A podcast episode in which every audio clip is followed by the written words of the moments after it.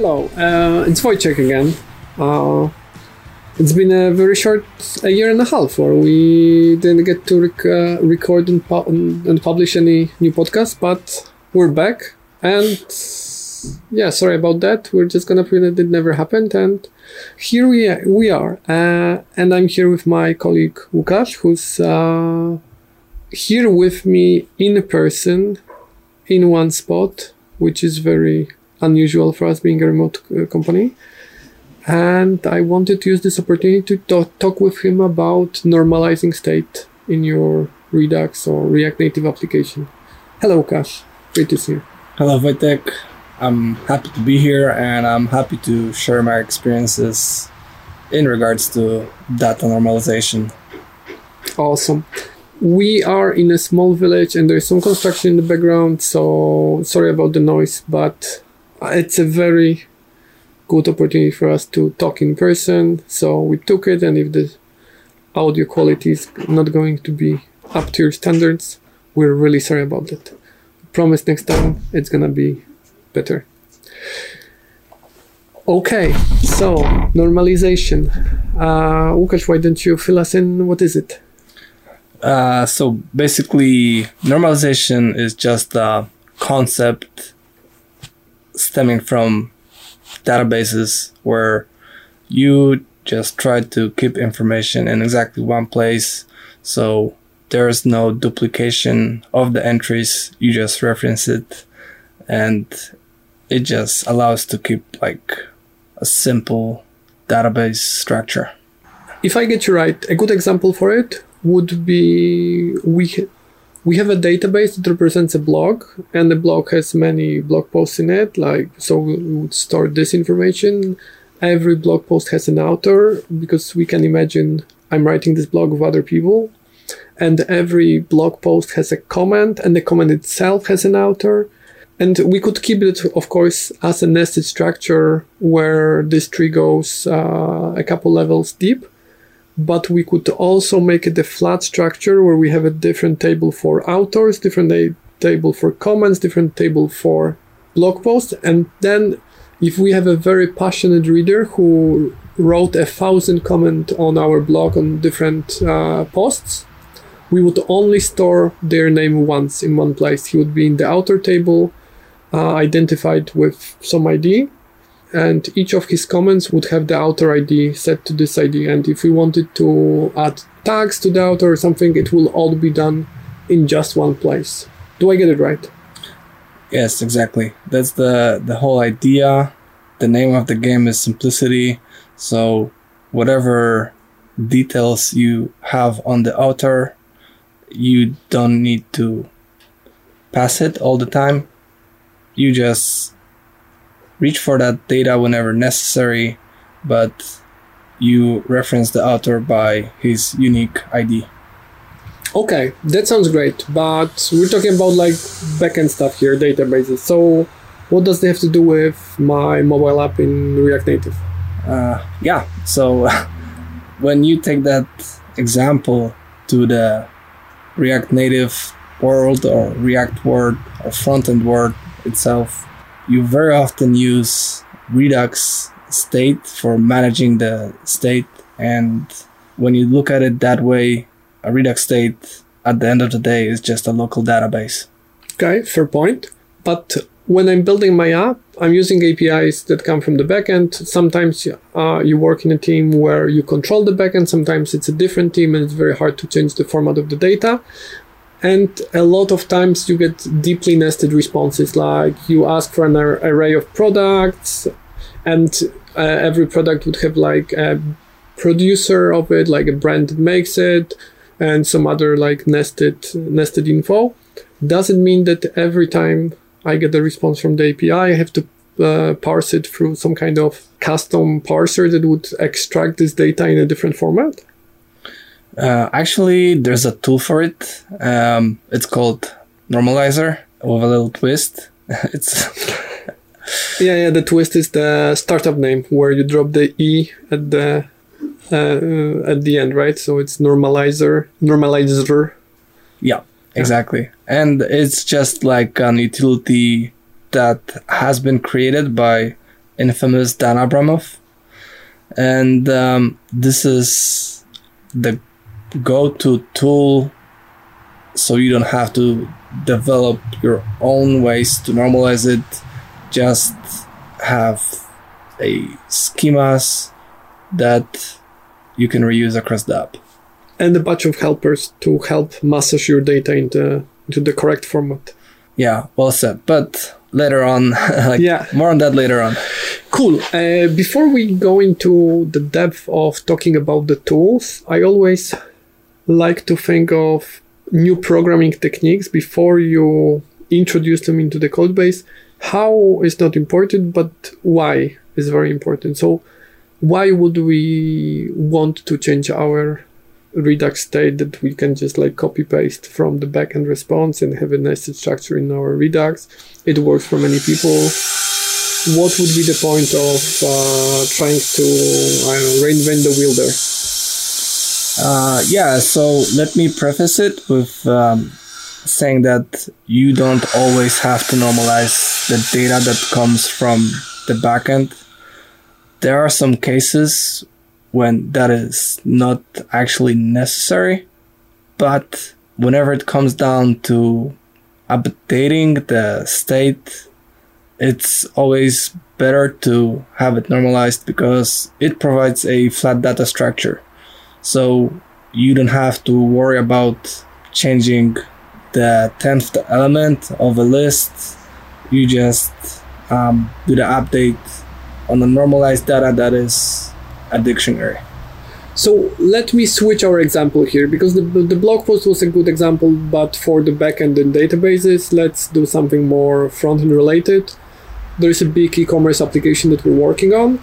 So let's talk about like products, wish list, brands, stuff like this.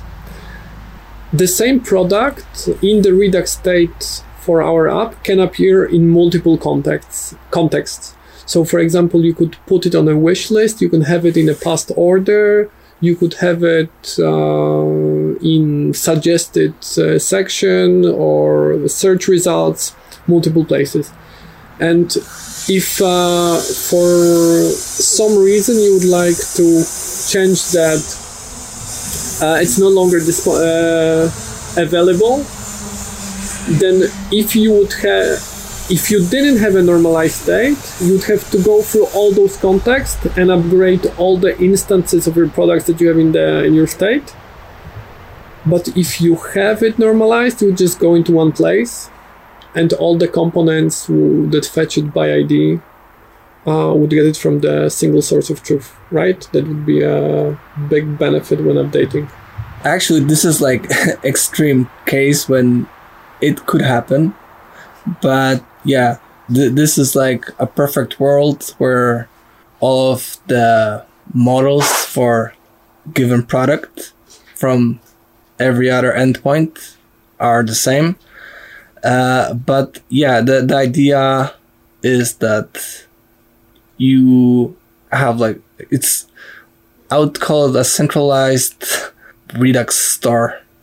Yeah, you have a, you have a good point that in the multiple contexts those products would look a bit different. That's that's fair because in the in your past orders this product would have a price that you paid for it for example a year ago and as we know with the inflation soaring high, uh, this product might have a completely different price right now. Maybe with a simpler example, a brand, a producer of the product, the brands wouldn't change that much. Like you could have it referenced in one uh, one place, and if, for example, you update the logo image, you wouldn't have to like update the URL everywhere. I think the side effect that I'm seeing here is that the size of your Redux state will be smaller, right? Uh, yeah, that's uh, that's definitely the case. Whenever you would have that information in multiple places, that would bloat your uh, size of the star, and in that way, it's only one place. So, if, rather than keeping that information in five different slices, those slices would just contain a reference to it, which is like a string, and all of the data for it would be persisted elsewhere and it would be done only once. Let me hit one more aspect of the updating the data. So in the Redux world, and I think we'll be talking here mostly about Redux because that's what we usually use for most our products. And I think the, the all the concepts are completely translatable to MobX or any other state management. So if you're using something else, I'm sure you can fairly easily uh, uh, see how it would fit your state management framework. So in the Redux world, the de facto standard is using the Redux toolkit and its helper methods. How does it work with Normalizr? Is there some kind of support that we get from it? A normalizer produces a certain type of data structure, and the further we use that data, we need a particular way of, of retrieving it. So with Redux Toolkit, we get a bunch of helpers for updating the state that is matching the normalized, normalized signature and a bunch of selectors for retrieving that data in, uh, in an easy fashion. So what we have now, the reasons why we would want to use it is the flat data structure where it's easy to make atomic updates of your data that you just update one place and it's reflected basically everywhere. And it's easier than managing nested objects in Redux, right? Well, what's next? this is just the the basics. So when we're talking about uh, the data structure aspect of it, but there's also a bunch of benefits when it comes to performance of the app when it includes that particular uh, structure. For instance, um, we managed to avoid a lot of re-rendering if we have a list of elements, then uh, it's just better to use normalized data because when you make an update to a single entity, only that one particular entity will be rendered rather than the whole thing. Yeah, that's true. I think it's a common error where when rendering an item of a list, with normalizer, you would pass just the ID and the ID very rarely changes, and then the list element component would fetch its own data from the Redux state and decide whether it wants to re-render. And this way, we can be fairly sure that it's just one list element that re-renders when it have to, when it when it has to. However, it's very common when you use this pattern when you pass the whole data object we've seen it very often that uh, it's it's easy to walk into a trap where basically all your objects in the in the list would re-render when some kind of change happens to the parent or to one of them and uh, if you have a big list like if it, you have a list that it's expensive to render it can be a big issue but even if you if it's not really a big issue and it's just barely visible it, it still like drains the battery of the phone and uh, uses unnecessary CPU cycles, and it can become a problem in the future. So I think it's just safer to be passing the reference.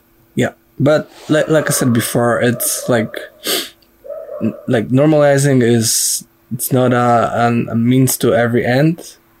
In case of smaller lists or lists that don't have any updates, I don't think it's necessary. So you need to always know like know your tools and know when to use them we also have a um, particular angle of looking at this because most of the applications that we work on in brains and beards they are bigger usually legacy apps where uh, you can easily get bogged down into huge uh, data stores. And if you're just starting on a new app and the state is still small it might be just uh, better to choose whatever you're comfortable with. And we very often look through the lens of uh, how do we keep it maintainable? And personally for me it's much easier to read a state that is normalized to uh, figure out where, where the data is and it definitely it's much easier to update than trying to track down all the instances in the nested state when when something uh, can reside also with this list example, you could argue that if you always pass a ref ID as a reference, uh, and each list component will fetch its own data from Redux. Well, would it be too slow because so many like getting fetches from the Redux state? Maybe it's better to fetch it once and pass it as props. Maybe it is faster, and then nothing stops you from from doing that. Even if your state is uh, normalized, you can still do one big selector, fetch it once, and pass it along it does not really uh, lock you out in any way from from using this pattern. If it works for you, well, all the power to you, right? Yeah. Also, I like to think of it that way. If if you have a list, ju- just a simple rule of thumb, if you have a list that is going to be updated or like a nested lists, like a list inside of an object in a list, then yeah, normalizing is a way to go. But if it's just something that's not going to change, just a simple list, you, you don't necessarily need to normalize it. Yeah, true. I think it's a case by case decision on different slices, right? Yep. We talked about the why. Let's go a bit deeper into the how. And I think you have like a couple of examples of like either gotchas or tips and tricks that uh, you might want to pay attention or know about when, when using normalizer. Can you walk us through it? Yeah, a common use case is, at least in our example, where we want to just change the keys of, of the objects, for instance, from the snake case to the camel case or whatnot, or we don't really like the names that come from the backend. Yeah, that's my personal pet peeve. There's um, process strategy. This is like one of the settings for the uh, schema, which allows you to change the uh, data data however you like it. And I strongly advise to just look into the normalizr documentation, even though it's not maintained anymore. It's still up to date, and um, I'm pretty sure they cover like almost 100% of all of the use cases. Yeah, you touched on an important disclaimer that we should make that uh, when you look at the normalizr repository, you can see that it's read only because it's no longer maintained. We mentioned that the project was originally created by Dan Abramov, which is the case. Uh, it's been uh, recently maintained by Paul Armstrong, and apparently he cannot maintain it anymore. And it's uh, uh absolutely not his uh, fault. I think it's a bigger problem in the open source how unsustainable the whole ecosystem is. So if you would like to make some changes, instead of uh, bothering the maintainers, you would have to do it yourself.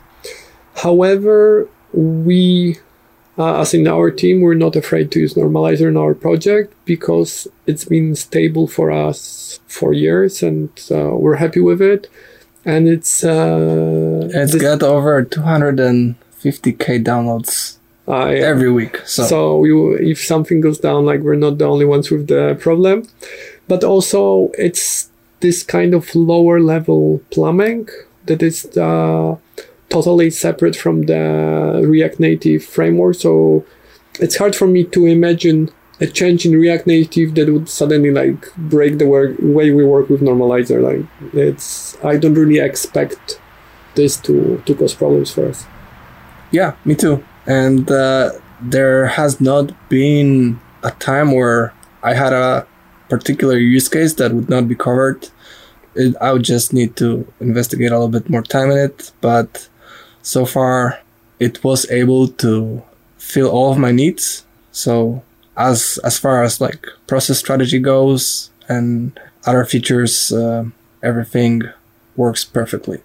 Okay, I'm glad you say that because I have a tricky question for you. So let's imagine a situation. We have our e-commerce application and we have products, right? And the products have an ID. And we have multiple wish lists for a user. Like they can have a wish list for Christmas and a wish list for Easter and a wish list for Black Friday. And they like to keep their wish list separate, right? And they know that for Easter they would buy, I don't know, three items of a particular product, and for Christmas they would buy 10 of them. but it's the same product, so it's the same product ID. And if you try to normalize it, I know. when the wish list has a reference to a product, it would have a reference to a particular product ID. So they would ultimately reference the same object. How do we go walk around the fact that they like if we have different quantities, they shouldn't be referencing the same thing? No, like Um, yeah, so um, actually, there are multiple uh, ways to handle that case. There's a way provided by Normalizr to reconcile which ID in this case would be overridden by which one, so which one would be in the database ultimately. But you can also solve it uh, yourself by just um, creating unique ID by combining the, the wishlist ID and the product ID, and thus creating a, a slug that is unique. And although it will make, in this case, two separate entries for that, at least they will be unique and you'll know that they're separate uh, entities. Okay, so we would have a custom ID for kind of for like each wish wish list, and which would in the end reference uh, product ID and keep the quantity in our like some kind of custom object. Yep. One more question. Uh, I don't know if I'm just picking on normalizer here or is it a real issue, but it sounds to me you would be creating a lot of custom selectors to to get the state back into the nested structure that you would actually use in your components. As I was saying, like there's a recurring pattern uh, where whatever data you normalize usually comes in the same format and then retrieving certain parts of the slice will will force you to create the same selectors for picking slices by ID and it's um, just tedious work and you have to do it all over again but luckily the, the redux toolkit provides some utils for multiple use cases. In, in this case, you can select the, the slice of whatever you want, the, the products or the entities by ID. It also provides selectors for actually combining the, the IDs into full lists, just as they were before normalizing, and updating the store and the dispatches with built-in methods that create the state for you and update it in a predictable way. That sounds great. Is there something bad about normalizing? Uh, it all sounds a bit uh, too good to be true. It comes with a bit of an overhead because the schemas could be scary at first, like and the the whole um, concept. It's like mixing like the the back end world into the front end one, and I think it's scary for some for some people.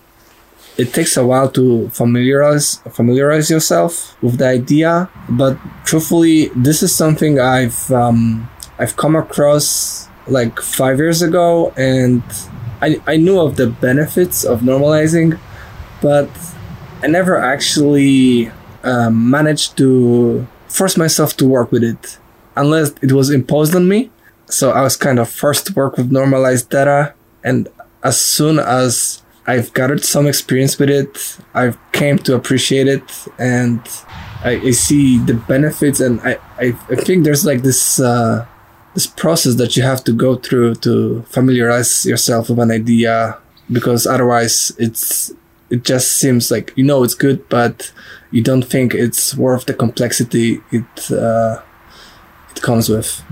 Yeah, I think you touched on an important thing here that uh, it is a significant, uh, well, maybe not significant, but it is an investment on the side on the side of the team. Like everybody, every developer on the team has to embrace it and be be okay working with it, and it does take an application of a certain sa- size or certain complexity to be able to see the benefits. But probably once you do and you're sold and you get used to this way of working, it's fairly easy to port it to other apps where it is not yet necessary, but it's already useful. Yeah, it's really important to be aware that you you can introduce a tool like that step by step, so you don't have to format the whole app in one go. You can just start with the new API response that you receive that is uh, nested, contains arrays, and uh, understanding it gives you kind of a headache. So you can just go with a small slice and see the benefits for yourselves. Sounds like a great note to end on. We we would definitely encourage you and your team to look into it, at least give it a shot. Maybe you don't know it yet, but maybe you're already at the size where it could bring you significant benefits in your your daily work.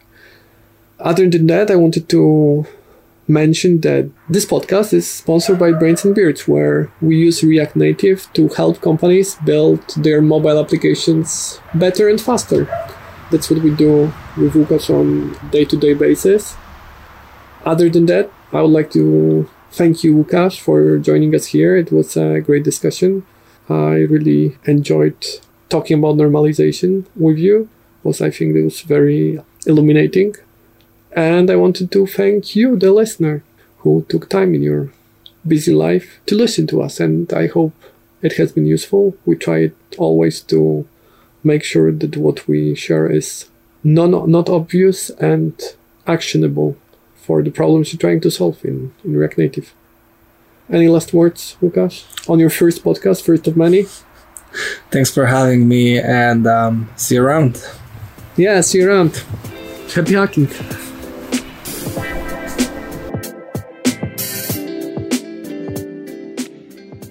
Thank you for listening to the episode. Please subscribe if you haven't yet, and if you like our show, consider sharing it with your friends. You will find notes to this episode on our page, brainsandbeards.com slash podcast, where you can as well leave us feedback or suggest a topic for the future episodes. We would be very happy hearing back from you. Stay safe and curious. Till the next one. Bye.